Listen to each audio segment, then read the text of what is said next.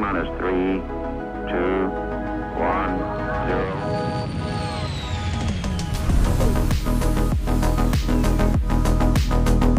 Hey, folks, and welcome to another episode of the Launch Sequence Podcast. I'm your host, Space Tomato, and today I've got a returning guest today, uh, a org wrangler and a runner of events, Detox TV. How you doing, my friend? I'm doing good, thank you. Tomato, how you doing? Good I'm to good. be back. I am good. You know, I, I I see you a lot around the community. You're you're you're so active. You do the um you do some of the commentating for fight fight or flight, right?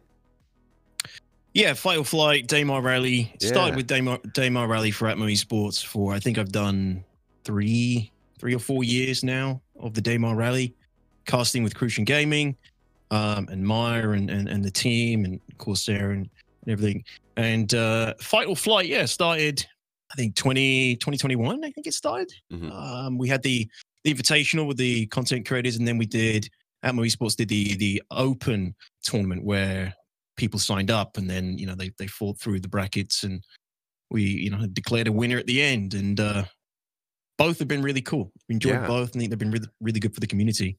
Yeah, they've been like just huge highlights. I mean, the Daymar Rally's always been a regular part of the game, but even the fight or flight, like it's really cool to see. We got companies like Tobii and Game Glass who come Yeah. in here and like uh, sponsor that and do giveaways for that, right? yeah, I think it's it's really cool. They they get on board and and sponsor the tournaments and help Atmo Esports. You know, provide incentives for people to take part. Um, you know, these the Atmo Esports events are so big. So many people are involved in making it happen. Um, time, money. It's good that these sponsors come on board and help. You know, relieve the pressure of some of those things Yeah. um, to make it all go smoothly. Ultimately. It's it's crazy. It's it's so cool to see a game like Star Citizen, which I mean, you constantly are hearing jokes about how oh it's not a game yet, you know, you can't do anything Yeah. yet. But you put together these massive events, with, and they go It's they they're successes. Yeah, it's not esports ready, right? It's it's not really esports ready, but it is competitive. There is there there is a competitive aspect of Star Citizen, whether it's racing, whether it's um, you know PvP, dogfighting. Um, there is room for competitive play, and it's entertaining to watch. There's enough features in the game. The fidelity is there. The immersion is high. It just creates a unique environment for people to watch and enjoy competitive um, esports uh, you know, uh, not necessarily strictly uh, that are not necessarily strictly esport ready. You know, Yeah, um, yeah. and it's it's great that Atmo Esports is already trying to bring that to Star Citizen. I mean, I'm all for it, and uh, yeah, I'm I'm glad to see it's it's just keeps getting better and better. It's definitely in its infancy still, as as the whole game is. Mm. but exactly, but exactly. It's like go ahead.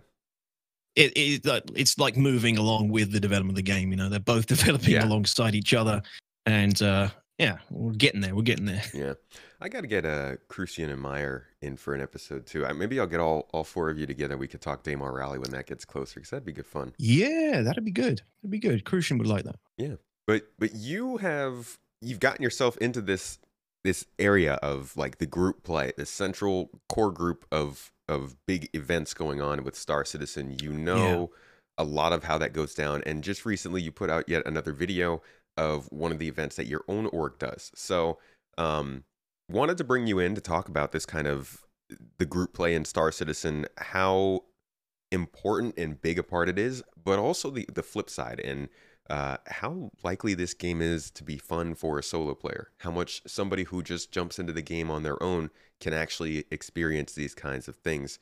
So, thank you so much for joining me for that. And just to kind of get the introductions out of the way, because you've been on this show before, I mean, people should know who you are if you've been watching this podcast as you should be. But for anybody who's new to the show, why don't you let them know, kind of besides the announcing, what else do you do in the community? Yeah. Um. I mean, I've been streaming Star Citizen since late 2015, I would say. Um, part time. I'm not like a full time content creator. I've always done it as sort of my my my second job. I mean, it didn't start as a second job, but you know, I started doing it as fun. It slowly became sort of my my second. I consider it my second job, but I I love doing it. I, you know, I love creating content for Star Citizen.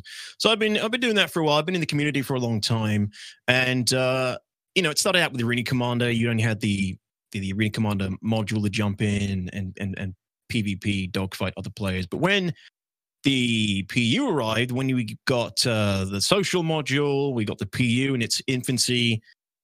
You could play with other players. You know, I think it was like 25 players to begin with, or 24 players in the very beginning. Uh, not a lot of people in one server, but Yeah. as soon as we could get people in to play together, I mean, my community would start coming in and playing with us, and we, you know, we get into shenanigans and things. You just play the game as it's presented to us with the contracts and running them together. But um, after a while, you know, that gets boring, and Mhm. we started just started to look to you know ways we could create our own fun, create our own gameplay with this mini sandbox that we had available to us at this point. We know we had the PU, we had a few missions, we had a few ships. You know, what could we do with that? How could we make this game more fun and get more longevity out of it while this, you know, while the game is still developing and so much is still needs to be, you know, made and put into the game to make it fully enjoyable and so some of us can kind of realize the game we want it to be. So um yeah, you know, I used to just start getting people in from my my community to begin with, and we'd make up little missions, uh, little ops, uh, and then play them together. And as the game has developed and gotten bigger, and we know we started to get planets introduced and ground vehicles and bigger multi-crew ships, you know, the the the possibilities of what you can do with your friends and a, few good ideas grew with it. So Yeah. since then, I've basically just been kind of creating that kind of content. Um, not as regularly as I'd like because the game is still not the best game for doing stuff in a group. It's still very buggy. It's still, you know, we we have patches where friends lists don't work, patches where you can't invite people to the party properly, you know, you can't see party markers, um, oh all kinds of stuff that We just recently had that one where you couldn't like launch in with a party, right? exactly. Just Yeah. crazy. Yeah. Exactly. So for somebody who likes doing stuff with my my org now, it's it's like that is completely debilitating. It prevents that from being from from me being able to do what I want to do and play the game how I usually like to play it with my org or against other orgs. So when it is okay, when it is working, you know, we go for it. We we put events together, we put ops together, we reach out to other orgs, we get them involved, we create, you know, an op for somebody to play against, and uh, everyone involved gets to kind of experience the game on a whole other level, play it in a unique way that not most backers don't get to experience, um, because it does require, as you probably know, quite a lot of extra effort to create these experiences. oh yeah. So so the yeah. the the initial reason that we kind of started to talk about making this this episode was because you recently, like I said earlier, you put out a, an event that you ran uh, with the let's see with your own group and another group, the UEE.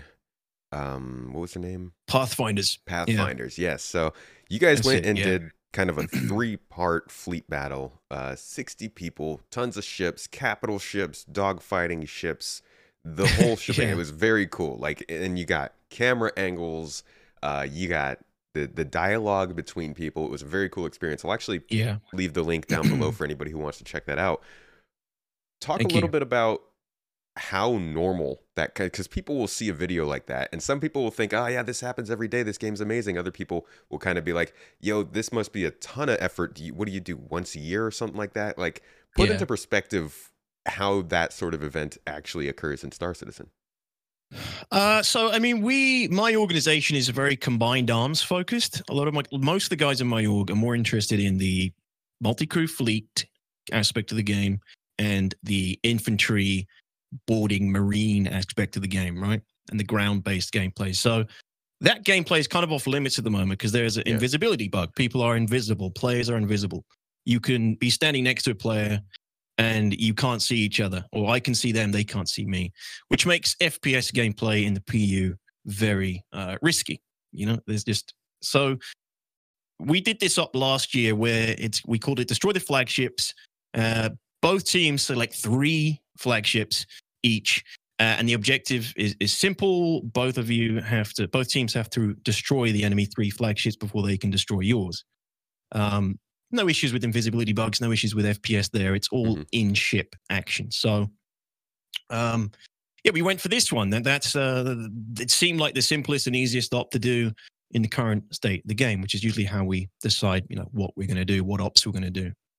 So uh, basically, how it usually goes is I will write a brief out how I foresee the operation will go.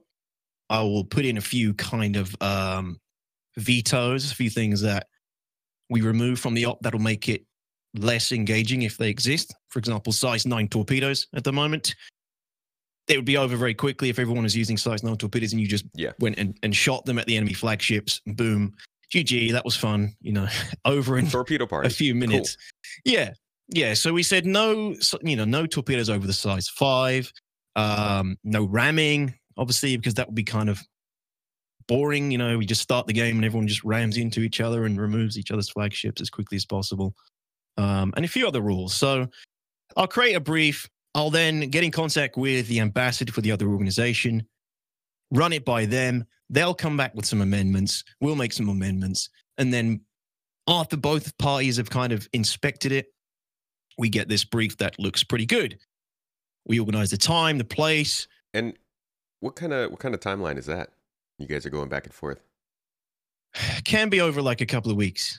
Okay. You know, it can be. Usually, I will reach out to an org and I'll say, "We want to do an op. This is the op. When are you free?" They'll say, "Like, you know, this is the date that we're free. Can you make that?" Yeah, we can make that. Put it together. We we get everybody kind of signed up to the event. Once everybody's signed up, we we roster the people who have signed up into their positions for the op, so they know where they're going to be. They know what assets they're going to need to bring. They know what kind of prep they need to do, and then we we we we we get the date down, and then yeah, both orgs get together. We form up the party. We launch into the server, and uh, and get and get the op going. We we usually have a place to be, you know, um, a start time that we aim for. Call it in chat. Once that start time's done, you know, the the fight begins, the battle begins, the op begins. Um, And when it comes yeah, to when it comes to getting into the game and like actually starting the event, because I mean, you and I both know there's there's a lot of time that goes into that. What what does the actual day of look like? How compared to the actual start of the event? When do you guys start doing Yeah. what you want to do? Uh yeah, it's it's usually, you know, we'll say kind of like 7:30, 7 p.m. UTC, which is kind of prime time for me and my org. Uh, and we'll basically put aside three to four hours for the ops, basically. So it's like a night good. of it's a gaming night, right? It's it's you put aside that time, you get in, depending how things go, you run multiple rounds. Like I think this op we hadn't intended to do three rounds, but it went Mhm. so smoothly. There were no issues, you know, no 30Ks, no major issues we just kept going. We do one round. We were like, wow, that was amazing. Everyone, that was really cool. I'll contact them. They'll be like, hey, you want to do another round? Sure, do another round. Everybody goes back, claims their ships, repairs, rearms, back to the next location, go again, round two. Wow, that was awesome. Great. Let's do another one. You know, Hello. Ah, there we go. Can you hear me? I, I can hear you now. Yeah, There we go, dude. I'm sorry about that. This that's all good. Solar is killing me. I don't understand. Sorry about that. Um. No worries. All right. What was the uh what what were you talking about? Where can we where can we start back? So in? we were, I think we were just talking about like the general, um, how you know how how these events how these events kind of come together from the brief to getting in the server to meeting Yeah, up yeah, and yeah. running the actual event, the time frame, you know, three to four hour time frame, at least for the last one, you know. Um, So I guess that just kinda stuff. Start off wherever you noticed that I wasn't being normal I went again.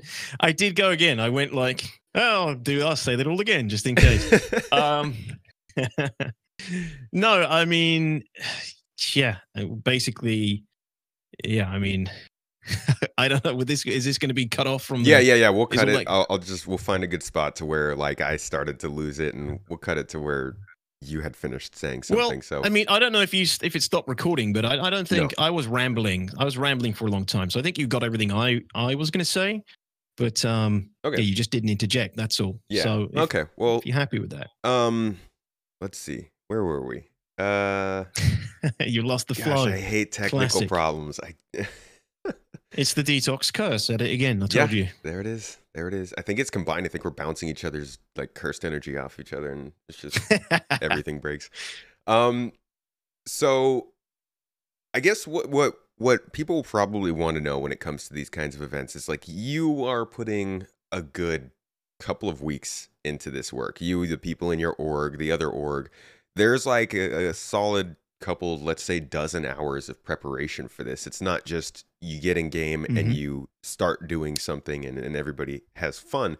Do you think that like how can solo players get more involved in that kind of stuff? The people who are kind of nervous about um, getting into an org, getting into a group, being all social, but they want to experience this kind of group play. Is there any? Are there any tips that you would give for people who want to get more involved?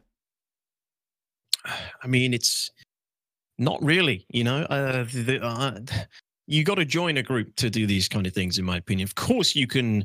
You know, CIG caters to that experience for uh, solo players with things like Xenothreat and you know the dynamic events. But if you're looking at, you know, if you're looking for a player-to-player experience, um, uh, unfortunately, for now, you have to join an org and you have to kind of curate that experience you have to make the effort to have that uh, experience kind of curated for yourself. Mhm. Um, CIG doesn't cater to that yet. You know, CIG doesn't cater to that organic conflict between two groups or multiple groups. Yes, it does happen, but it's rare. And if it does happen, it doesn't happen in on the same kind of scale of you know what what we just did, for example, against Pathfinders.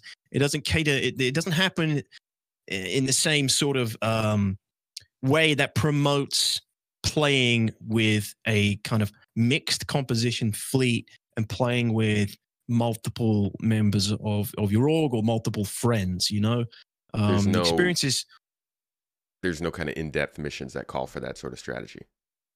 no and you know i'm all for some really good pve raids that that require you to go in with a mixed comp like a mixed composition with your group with your org and go in and tackle this tackle a, a challenge that requires you know uh, a mixture of of of of ships uh, to to beat it um you know I, I can't wait for those kind of experience i can't wait until this is all organic and i don't have to do this uh, with other orgs so you do think Um, you do think this will happen organically? It won't be something that always needs to be very painstakingly detailed and planned for.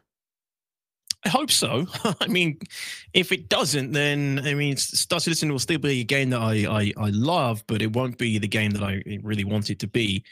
Um, you know, I want to see I want to see the necessity for groups to engage other groups. Uh, you know, for an objective, because that's ultimately what it comes down to. It's it's having an objective and a reason for you all to be there. Yeah, resources Um, or something.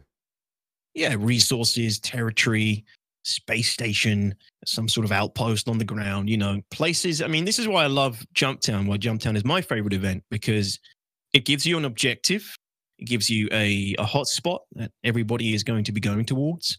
And it basically creates this opportunity for you to approach it in different ways. You can approach it with, you know, five guys in light fighters.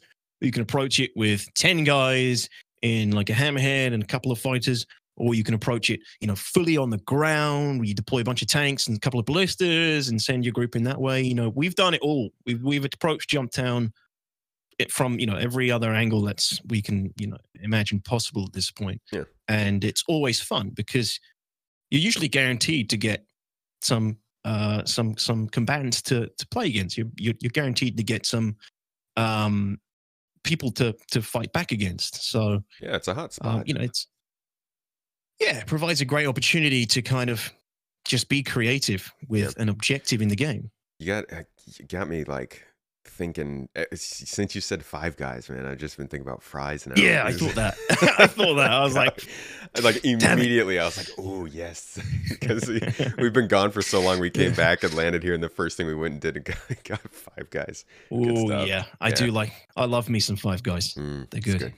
So we've been we've been kind of like slowly starting to work our way from these player org made events into the more dynamic event. We call them dynamic events. I guess they're they're basically static events, but the major events that CIG runs right now, Jump Town, Xenothreat, um, Siege of Orison, these kinds of opportunities for us to avoid doing all of the planning and just kind of get to play the game and, and enjoy a group scenario. Is it so you said Yeah. that's something you feel is more likely for a solo player to be able to get in and experience some group gameplay. You I would say so. Yeah. and you usually go in with your org. You said. Yeah, if I can, I will go with my org. You know, I will uh, try and we'll try and use it as an opportunity to play together as an org and build up more cohesion and try different strategies. You know, try try bringing some different ships, trying to make certain ships or loadouts or compositions work, which is what keeps the game interesting for me and lots of members of my org. You know, that's why we play. It's it's the the ability to bring these different tools to uh to challenges to to overcome them you know Yeah. and play as a team play together to do that and make it work as a team which is kind of what my org is is focused around it's you know team building and, and working together And how do you do you ever go into these events solo? Do you play it differently? I do. Sometimes, yeah, it's usually if I'm streaming or something, if, if it's a day when I don't feel like having any cat herding, you know, uh, as I'm sure you are aware of. If I don't feel like doing any cat herding or any kind of leading in any sense, um, yeah, sometimes I'll just turn up and enjoy the event in all its, you know, natural chaos uh, and just take it as it comes. But um, you know, sometimes I I, I will want to do it with my organ and approach it in that way as well. Uh, you know, it's it's it's um it really comes down to how I'm feeling at the time, or whether it's like a scheduled thing with the org, um, Yeah, I, so I'm, on and so forth. I'm curious how it feels, like what the difference. Because when I when I say go into, um, I find Xenothreat to be a really good event for solo players because it doesn't take like you don't have to be on somebody's fire team or kind of coordinating with people that much to get the objectives done. You can just go in and blow some some some ships up. How do you find that the experience changes when you go from playing with your org in a group play to just playing it solo? Do you do you miss out on a lot of the fun? Um, yeah, I mean, I agree with you about Xenothreat. It's it's great for just jumping in and playing with you know what they call pugs in in MMOs, right? Pickup groups. You just play with a bunch of people that you just met, Mhm. make some new friends, meet some new people, learn some new things, and just approach it on your own and yeah, do it your own way. I think it's great. Nothing wrong with that at all. Um, if I'm doing it with my org, it changes it in the way that you know it just makes it feel like you are all working together more cohesively to achieve the objective and do it more efficiently. Um, which you know sometimes might not be as fun. You know, it might be less fun to do it that way. It's clean. It's like everybody's. You know, there's a sort of chain of command. It's clean. People are following orders to some degree, and you're all working together as a machine to get the objective done nice and nice, and- nice and cleanly. Um, when you go in on on your own, it's a little bit more chaotic. It's a little bit unpredictable, and you know you get that experience playing it solo versus you know, playing with a group.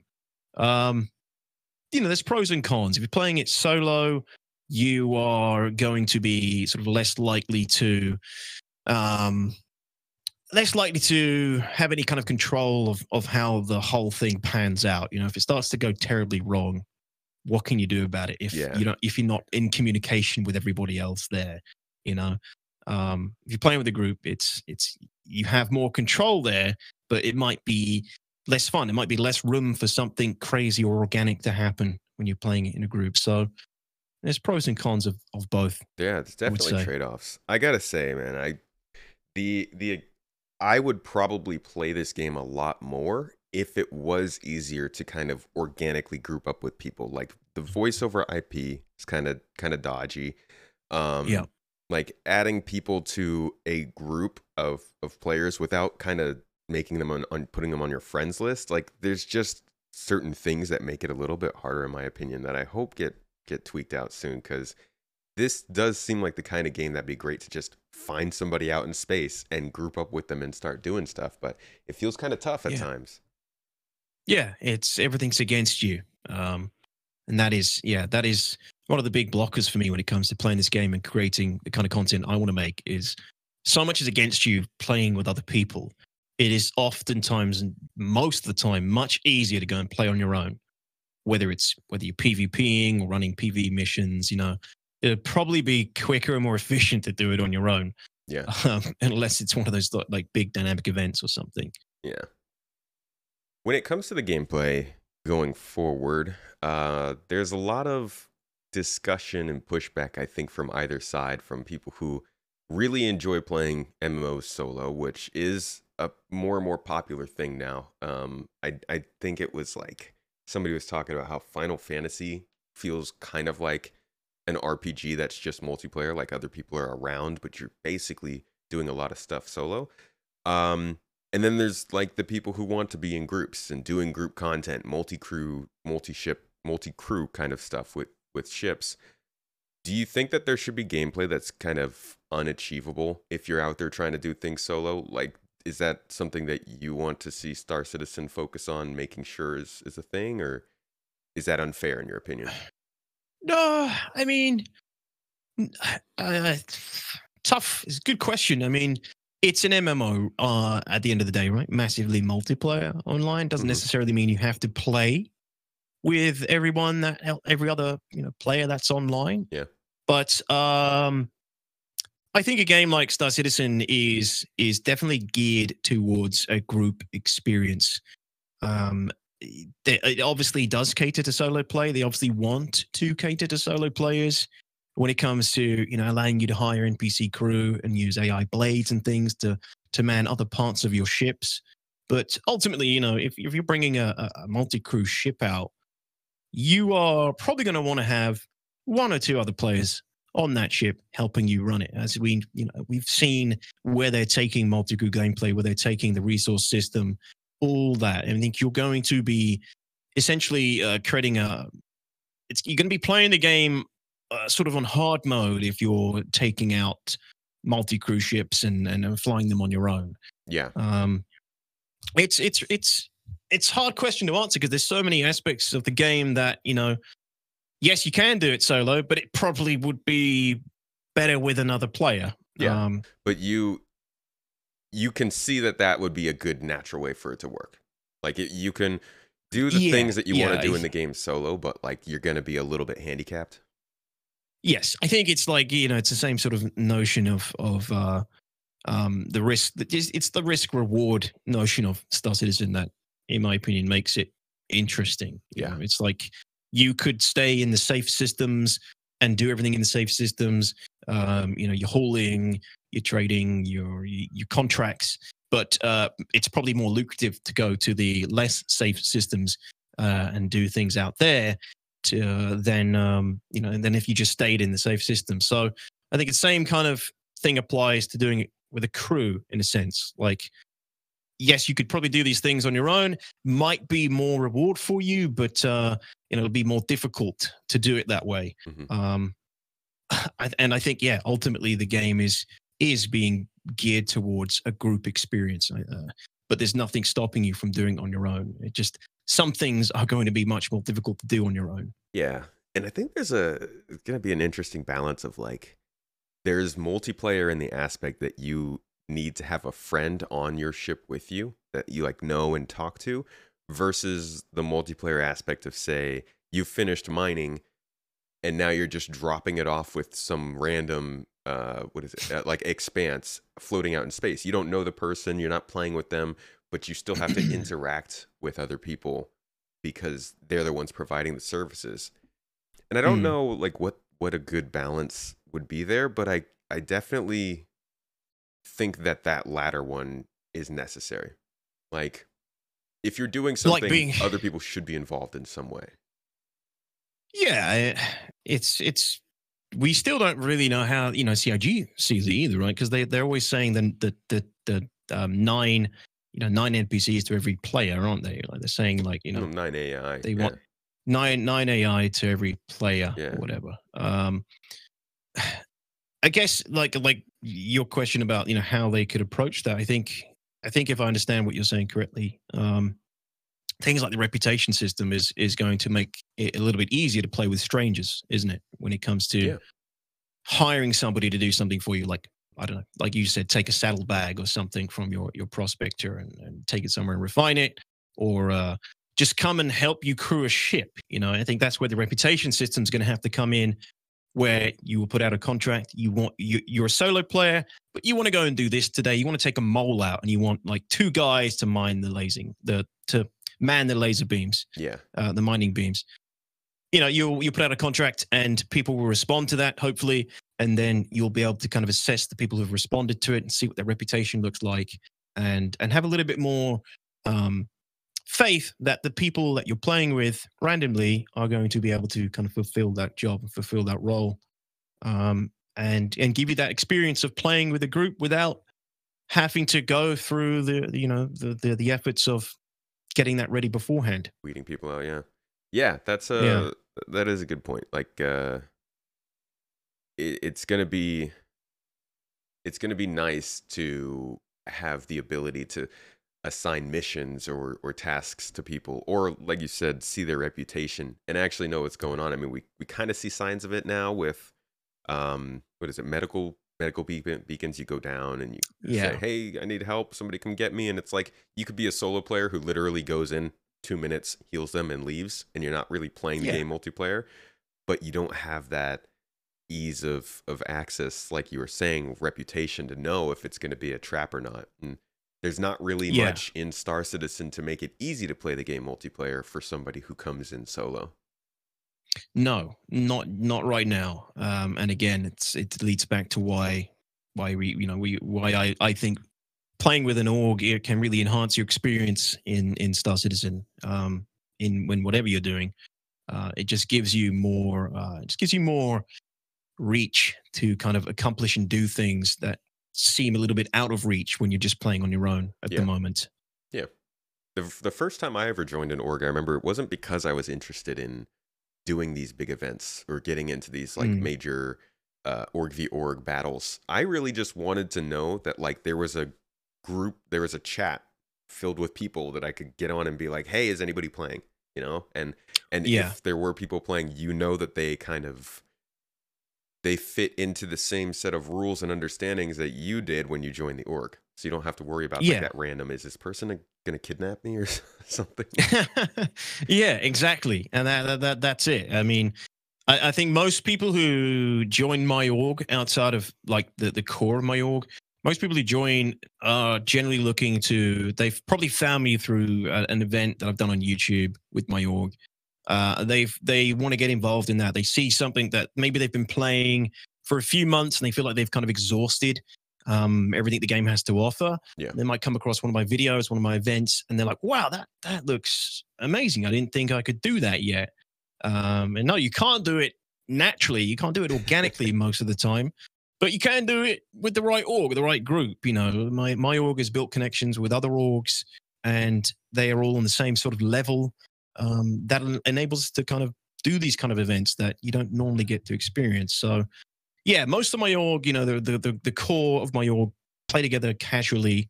Of course, we all play together casually. That's an absolutely important thing to do as an org and as Mhm. a group. If you don't play together casually, you don't build that bond with Yeah, everybody. You don't build that that cohesion, and yeah, you don't really feel like you're as part of the org as much. But um, yeah, a lot of people come in through the events and want to get involved in those events, and then that leads to you know uh, them just becoming part of the org generally casually as well. Do you notice uh, when people do jump in because they've seen a YouTube video and they're like, "Oh yeah, I didn't know you could do this in the game," and then they j- j- they get in with you and realize like you can't actually do it in the game. It takes a lot of planning and stuff. Do you notice a lot Yeah. of people fall off after they realize that? Yeah, definitely. There's definitely people who, yeah, they think this is all. They think it all just comes together easily, and and the leadership in my org make as much effort as we can to keep that aspect of the planning and everything away from you know the the members of the org because yeah, it can be stressful. It can be difficult sometimes to get these things together. From their point of view, usually, you know, the event will be scheduled. There'll be a roster. There'll be a brief and uh, they take part and they don't see all the stuff that goes on behind the scenes. Right. Um, but from sort of the leadership's perspective, myself and, and the other leaders in my org, you know, we see all that, what happens behind the scenes. And these are guys who I know are dedicated and they understand what it takes. And, you know, I couldn't do it without them as well. So, um, yeah, it takes a good team. It takes a good team to to make these kind of things happen. And they're not like crazy difficult. The biggest thing is people try a lot of orgs will try and do these kind of events. They'll try and do these operations and they'll make them way too complicated. They'll make them way too convoluted. There'll be multiple objectives. You know, there are multiple locations. And if there's anything I've learned over the years, it's if you're going to do these events these operations, you've got to keep them simple. Got to make them engaging and simple and and make them in a way that they could, you know, actually happen in the verse at some point, or they highlight a part of the gameplay that is in a, a genuine possibility. You know, that's how I like to run my ops. I don't like to do like crazy far out ops usually. I try to do ops that are more realistic in the sense of what I hope Star Citizen can become and, and what everyone else wants to kind of experience. So yeah, keep it simple is the biggest thing I'm gonna say. Yeah, if you're doing big events. that's the killer. Uh, that's the killer way to go. I mean, it, Yeah. it always proves true with so many things. Keep it simple, stupid. Yeah, it's such a good mantra to live by Yeah. in everything. Especially, gosh, If you Star can. Citizen. It's like something as simple as putting a gun on a weapon rack could end the whole event. Like, yeah, keep it exactly, exactly. Yeah. Um, So- or using a med bed or something. Oh gosh, or anything. Just yeah. hair trigger this game. Yeah. So- tell me about it. we've been talking about a lot of battles and honestly that's even star citizen even even this company themselves cig likes to advertise the most pedestrian of ships in combat like the Mm. the medical pisces came out the other day and one of the concept images is of it guns blazing going into battle like everybody is very centered around combat in Star Citizen right now because that's just kind of what is the most available type of gameplay.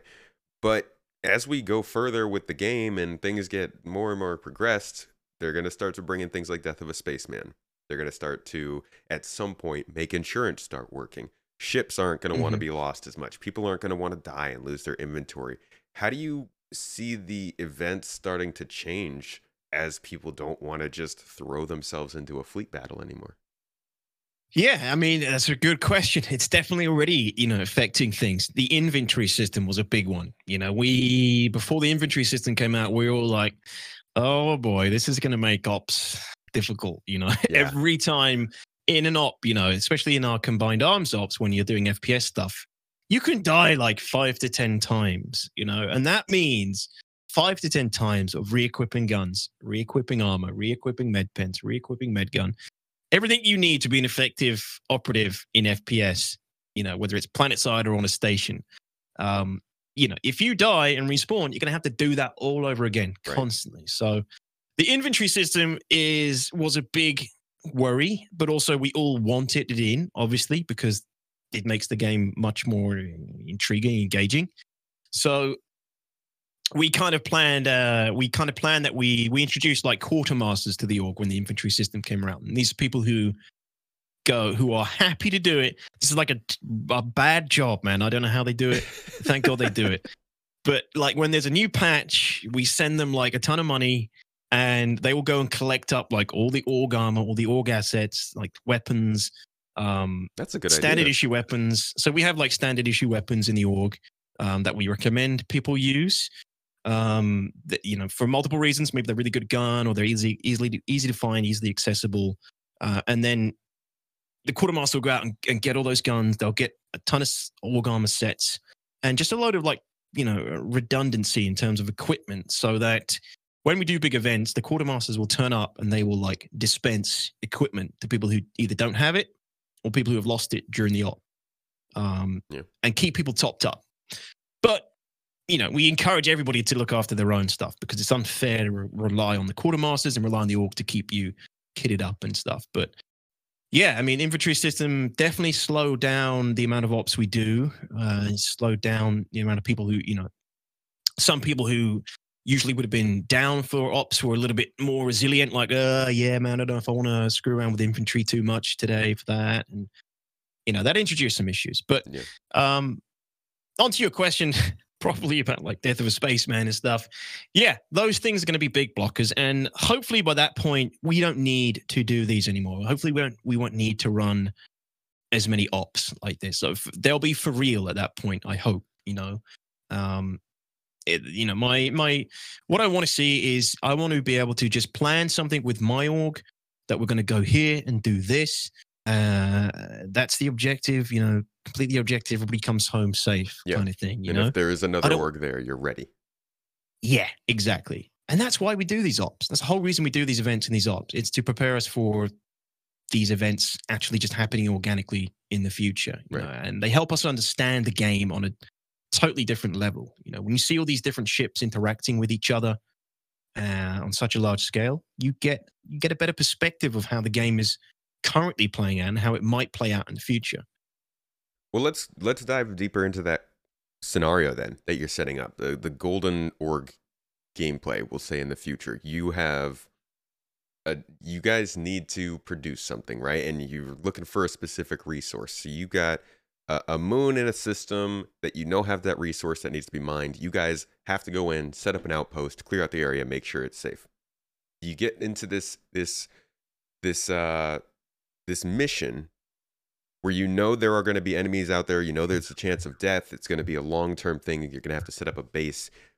Do you do you feel like Star Citizen again considering like the death of a spaceman, considering uh how risky it is to die or how long these things could take, do you see it being a realistic thing that orcs can go do for say 2 weeks at a time, getting a base up and running like that, having the the risk of people dying and all that kind of stuff? What like having to uh like protect something for prolonged periods of time? Yeah. Do you think people will be be interested in that with the risk of losing all of their own stuff? um yeah i think that's what a lot of people i think that that it's a really good question because we haven't really faced that yet right? We we don't know. We, we're seeing it now with the inven- with the inventory system yeah people are very precious about losing certain items already you know and it's only in the alpha and that's just items. That's not like permanent damage to their characters. Um this is it's a good question because it's one of the biggest like worries i have for the game is is is it is is death of a spaceman and and and death uh consequences going to really hinder people's enjoyment and you know their their uh, enthusiasm for getting into things like PvP in dangerous situations, like in FPS, for example. Yeah, everybody wants to be a space marine and everybody wants to be a pirate that goes and boards ships, but what's you know what's stopping you besides you know your own prep and planning and, and cautiousness from you know, getting on on a ship and just getting popped in the head as soon as you arrive in Yeah, EVA, oh, you know?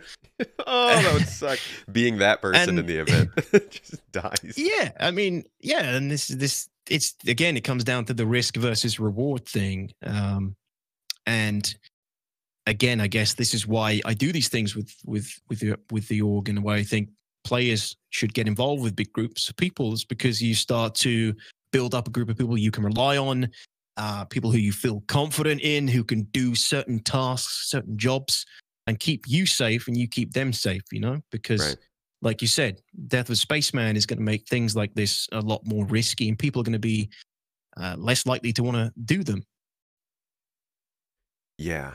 It's um I think about that a lot cuz there's there's so much balance that needs to go into making sure that things feel valuable, like making sure that the artifact that you found feels like a once in a couple of months kind of find, but also encouraging you to then transport it across the system and not be absolutely paralyzed petrified of of like of losing it to people it's it's like the balance of making Yeah. that all happen is i think one of the things that we haven't really touched on that much with this game yet No, no, we haven't, and yeah, it's it it's that is exactly it. It's it's um uh, being able to rely on yourself and others to to help you get through those difficult decisions and different difficult choices you got to make in the game. You know, I think I think it's why a lot of you know the top PvP pilots do what they do because it helps them feel safe in the verse. I think it's one of the reasons I always think you know everybody should do a bit of PvP training or at least flight training so that they're you know competent when they're out there on their own Yeah. and and and able to escape when things go wrong uh, with their life and with their ship.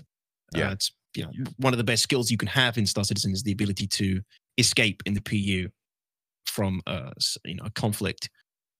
that's going to be really important and and going back to the group stuff i mean having somebody that you can call on to to help you in a tight situation or even give you a quick escort somewhere is is once again just another reason to maybe not be always playing with people and be in a multiplayer group, but having a group of people that you can call on.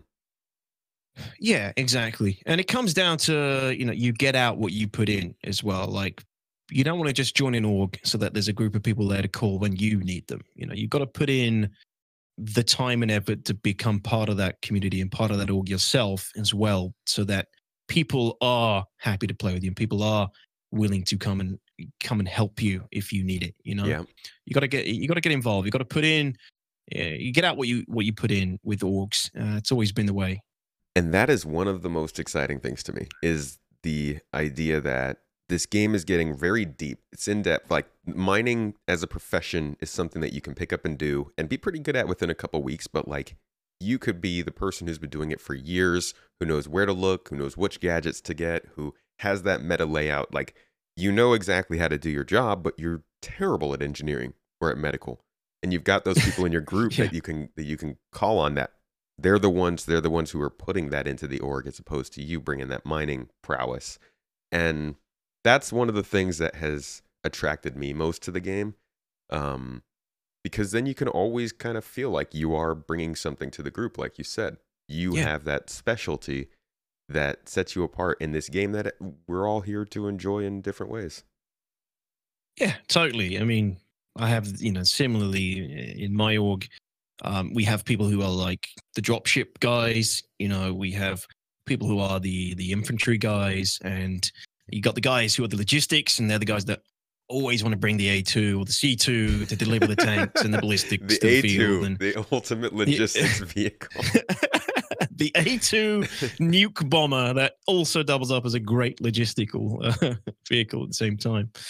Um, yeah, and, and they always feel so proud when they do something in their role for the org, and everyone Right. is like, "Man, that was great! Great piloting, great dropship. You got like ten guys to the to the point safely out of the ship, and you got out of there, you know, in in one piece." You know, our dropship pilots will be like, "Yeah, man, that was so good. That was such a cool experience." You know, uh, it's not something you're going to do playing on your own. You're not really going to get that experience playing on your own right now. Not until we get like NPCs and things. You know. Yeah. And- Um, and even then like you're playing on your own you could do something amazing out there you could you could be like you could crack the best rock of quantanium but there's nobody else there to see it and i mean you- it's not that's not why you're doing it but it is nice to get some recognition for being very good at what you do Yeah, exactly. Um, it's another. It's a. We play games to be rewarded at the end of the day, right? You you you're playing video games for a little bit of a reward, something, some kind of dopamine hit, something that's going to make you feel good while you're while you're playing it, and that's just another reward. Playing with a group and doing something well as a group is a nice reward uh, for playing a game. Yeah. in my opinion. it is hey there it's me again yeah these ads are weird that's why i try to keep this one ad free just want to let you guys know that the Citizen Central podcast is on its fifth episode, and we just had a good discussion about ship sales and what good and bad they've done for the game. I'm also having a 50% off sale on my socks, which are pretty nice. Check them out down below. Anyways, back to the show. Now, we've been talking about a lot of kind of, well, we've been jumping back and forth between current game and future, but let's look towards kind of near future. Something that CIG's talked about recently that I think is also starting to drive the game in a certain direction. That is the new underground facilities. They've Yeah, grown the crap out of those. Like compared to what we have in game right now, they're very clearly a bigger deal, a bigger direction, something more important to the company. And the way that they talk about them is having like an hour's worth of of um, content in them. They're these big areas that clearly are going to have to be kind of if if there's combat, you know they're going to be multiple people. They look like they're geared more towards group play. Um, do you Hmm. think that is do you agree with that? Do you think it's more of a multiplayer incentive these larger underground facilities?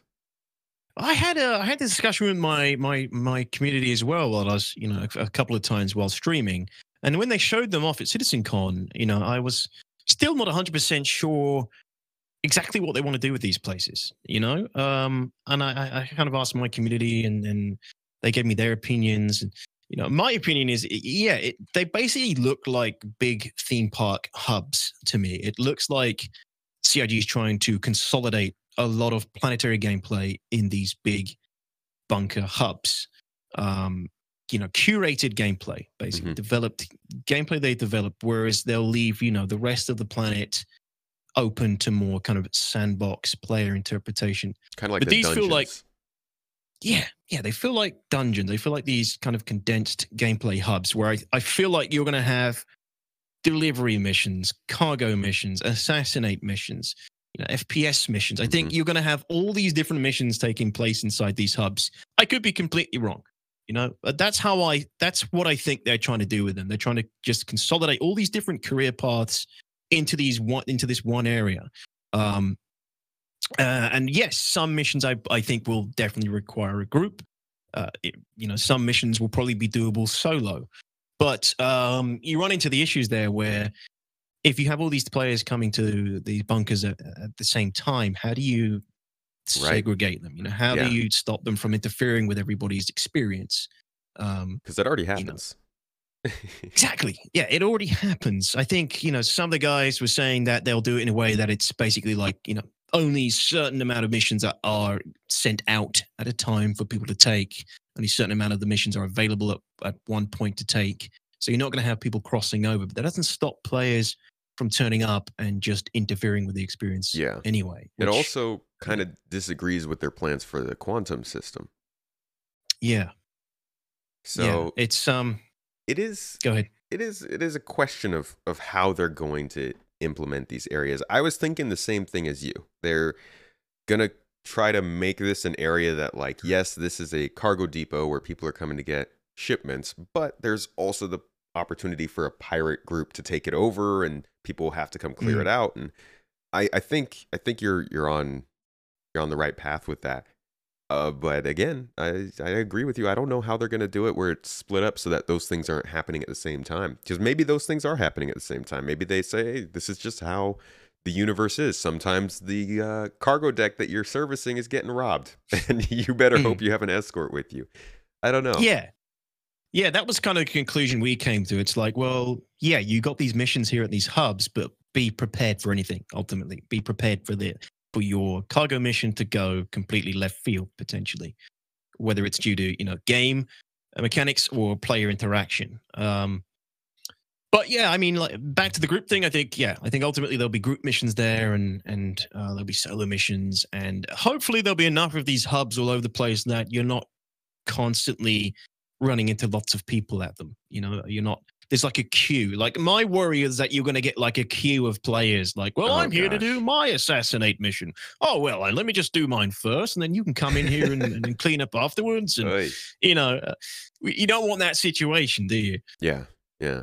No, it's. I feel like. uh I think that's the first time I saw it was in a game like Destiny, where like you would be battling a boss or something like that, and the other people could just kind of like slide into the instance and help you, and they would sort of Yeah. scale up the battles as as more and more people arrived. Uh, Something like that would be would be cool to see in that situation. Yeah, yeah, that could work, I guess. Uh, they have spawn closets and In things, right? yeah, they can yeah, yeah. just they can just dump more NPCs in and spawn more tactically inclined NPCs. But yeah, yeah, it's, But I I'd also like to see the small tasks. One thing that I always come back to is I don't know if you remember when they were showing us Orison, they were introducing it. It was like one one or two ISCs where they specifically called out that they were making these like not closets, but like these these doorways in the city that had like a hallway after it or just like a little space after it.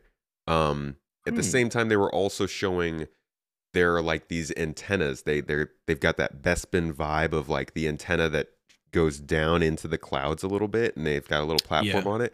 And they talked about both of those locations when they were doing it and they were they were saying, "Hey, we we're putting in these extra little spots in the city that don't do anything now, but in the future we'll have small gameplay tasks that people might be assigned to like repairs or finding something or something like that." And I do hope that they continue to litter those throughout these areas like the underground facilities, just like the little things. Uh, oh, this antenna went offline, and we need a technician nearby to go put it on. And you know, you're that solo player doesn't have to go and Mm. lock down the whole facility, but gives you something you could do. Yeah, no, I'm I'm I agree. I think those kind of um, small jobs, those kind of menial tasks in a way, um, are what make the universe feel alive. And people love doing those kind of things as well. People, you know, keep it. I mean, look at the comm array. When a comm array goes offline, it's only 10 minutes before it's back on again because Yeah. somebody's like, well, I'll go do that for the, you know, for the good of the system. I'll go turn that comm array back on and, you know, we'll get rid of these pesky criminals. And it's the Um, most simple thing too. You just float in there and press a button. Like there's no Yeah. hacking or anything. Yeah, um, but you feel like you've done something that everybody else can see and everybody else can notice. You know, Right. it it benefits everyone else who's lawful in that area.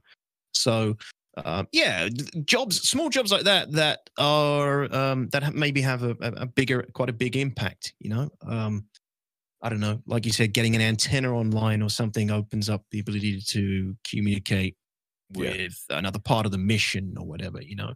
Just keeps just keeps the flow going of the of the game. It'd be nice to see that kind of stuff. Yeah, I agree.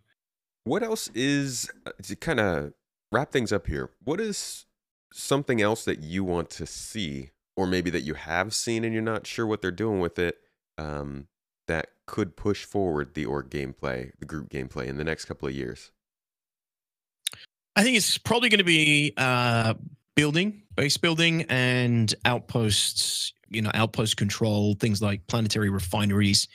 Um, having a location, or a resource that is worth owning is essentially having your group stationed there. You know, like you, you imagine like these refineries that are planet side are suddenly you know really worth holding because you can get much better um, output from them or something, right? So you put in your your ore, your minerals, you know, your resources, and then out come you know really high value, um, refined resources, that kind of thing.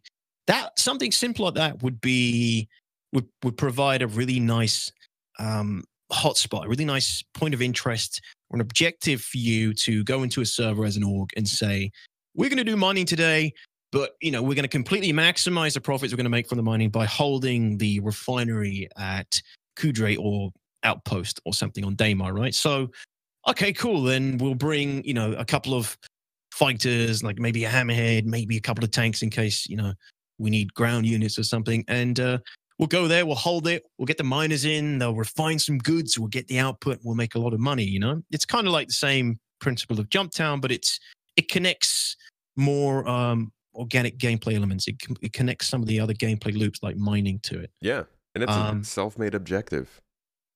Yeah, something like that would be amazing for all for all gameplay. I think those kind of things are what you know can really accelerate your gameplay and give you more reasons to play together and and uh, more reason to exist as an org.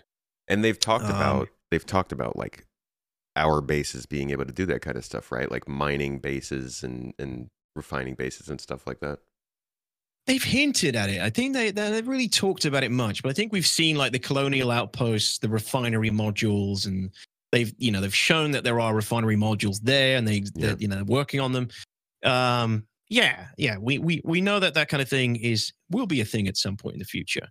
Um, it's just they need to be worthwhile to use. They need to be worthwhile to hold, and probably you know there'll be an expense involved with having your own structures, won't there? You'll need to you'll need to probably put in resources to keep it running, um, you know, and, and and and get something out of it as well. Ultimately, Yeah, and always But- having people there to keep it running or to, or to defend it. I mean, that could be Yeah, an around the clock kind of thing for an org. yeah, yeah. I mean, I ultimately don't really want to see that kind of um, thing in Star Citizen where you have to have twenty four hour around the clock protection of your assets. You No. know, I, I don't really want to see that personally. No, I think if you're gonna have like player outposts and things, I think there needs to be vulnerability periods. I think there needs to be like periods of time where this station or this outpost is vulnerable and can be attacked and destroyed. Um, I I don't want to see situations where it's like Rust, where you log off for the night and you come back in the morning and everything you built is gone. You know, um, it's it's it's a tough one because I don't know how CIG could ever approach that, but I have a few ideas. But you know, whether it ever goes that way or not, who knows? But yeah, I, I I think um, I think in order to keep it just fun for everybody in a game like this, I think you know when it comes to player base building, I don't know if they should always be vulnerable. Maybe it depends on where you build them. Maybe if you build them in like low sec space, there, Yeah, yeah, I know, think that could definitely add to it. Yeah, yeah. but it's But uh, yeah, it- man. it's a it's an interesting base building is going to be a very complicated thing for them to take on and and allow players to start doing.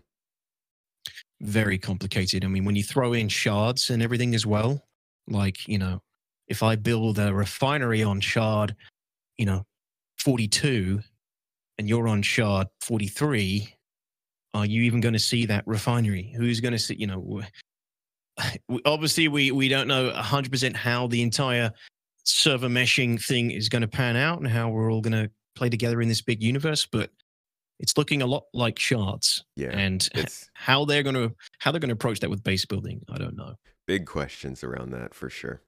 That's a big questions yeah, base building is going to be a big part of this game. I think I think it's going to be one of the biggest things that this game has to offer when it eventually does. Like we nobody even thinks about it now, right? We're all thinking about how spaceships fly together, how does like mining work, uh like what is what is how many outposts are on this moon?